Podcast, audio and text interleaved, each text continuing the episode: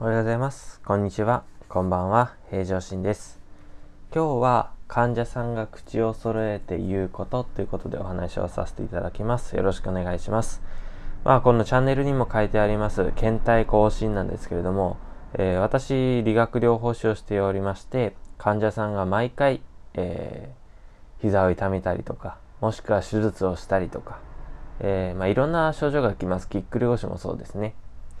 そういう痛みを抱えていらっしゃる患者さん、特にもう50歳を超えて60歳、70歳、80歳と、えーお年を召されている方々ですね、が言うことは、健康っていうのは失って初めてこの重要性、その重要性に気づくっていうことですね。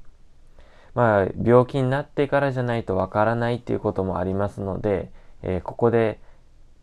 私の価値観でお話をしていくのはちょっと良くないのでですね、患者さんが言っていることをそのままお話をさせてもらうと、例えば、えー膝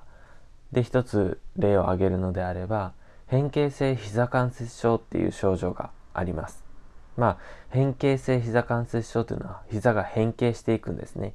まあ、変形する度合いとか、えーどこが変形していくのかっていうのは、えー見た方が早いので、えーこそこは省略はしますが皆さんにイメージしていただきたいのは膝というのは、まあ、大腿骨、えー太ももの骨ですね。あとすね頸骨ですね。あとお皿室外骨って言います、まあ、そこが合わさってできているのが膝関節です。でそこには靭帯だったり半月板だったり、えーまあ軟骨もそうですしあと筋肉ですね。そこが、えーいろんなものが関わってます。でその膝というものに、えーかかるものいわゆる体重ですね。その体重が、えーしっかりまんべんなく均等に乗っていればいいんですけれども膝っていうのは内側が分厚かったり外側が狭かったり、えーそういうようなこう独特な形はしております。これが均等にですね 50%50% でかかっているのであればいいんですがまあ皆さんの膝を今見ていただければわかるようにまっすぐなようでまっすぐではないと思うと思います。なので、えー YouTube の方にはスクリューホームムーブメントっていうお話をしておりますので、えー動画も交えておりますので、そちらを見ていただければいいと思うんですけれども、よく、えー膝で痛いっていういうふうに言ってこちらに来られる方っていうのは、基本、基本ですよ。太ってます。体重が重いですね。体重が重いと、まあ、必然的に膝にかかる負担っていうのは増えてくるわけですよ。太る人っていうのはもちろん、えー、もともと持っている持病のこともありますので一概に全員には言いませんがほぼほぼって言っていいぐらい食生活にかかっております。いわゆる習慣なんですね。痩せられないもんねって言ったり痩せようと思ってるんだけれどねって言ったりするんですよ。でその人の膝を、えーだから体重が重いから膝が痛いんですよってお話をしてもなかなか伝わらないんですよ。その時私が何をしてるかっていうと、えーその自分のですね撮ったレントゲンを一緒に見ます。レントゲンを一緒に見てここがこうだからここがこうでこういう風になってるんですよこれ以上このままその体重で生活をしていけば5年後10年後っていうのはいわゆる教科書を持ってきてこういう風な膝になる可能性がありますよって。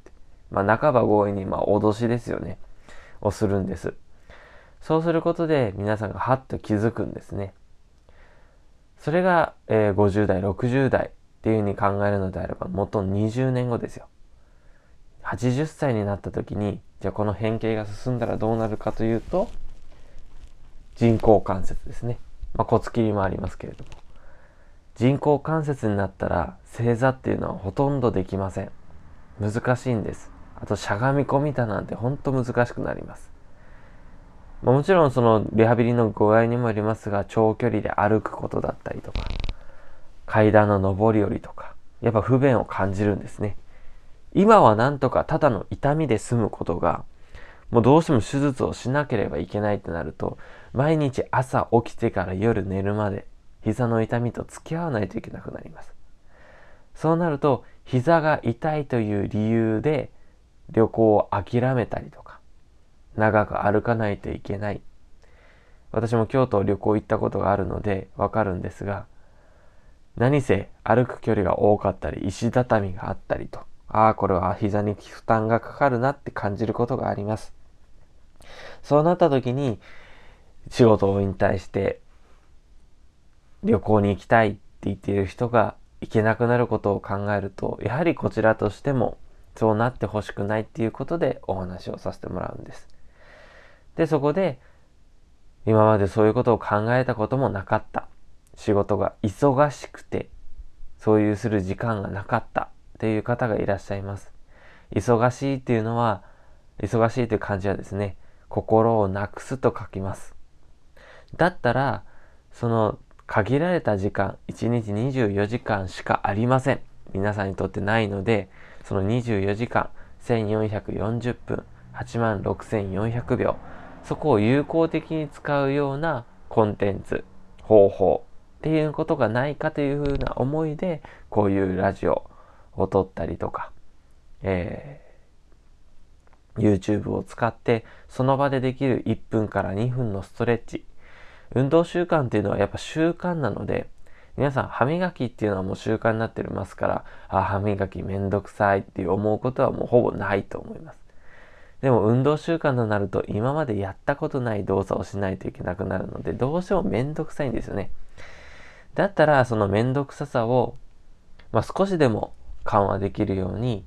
えー、私の方で普段理学療法士をしている平常心が、えー、指導させてもらっているストレッチを毎回1分から2分、毎週1つずつやっているベビーステップエクササイズっていうのがあります。それをぜひ、えー、見ながら、まあ一つならできるかっていう軽い気持ちで始めていただければと思っております。よく、え、僕もちょっと本もよく読ませてもらうので、その一節を紹介させてもらうと、えー、本田健さんの、えー、本の中で、大和文庫からですね、出されている 50, 50代にしておきたい17のことっていうところから、50代の後半以降はどれだけお金があるかよりも痛いところがどこにもないことが一番の資産っていうふうに書いてあります。あまさにその通りだなって僕もあの担当させてもらう方々の顔をそ、えー、思い浮かべるとそういうふうに言われてるなって思います。いくらお金があっても膝が痛い。いくらお金があっても腰が痛い。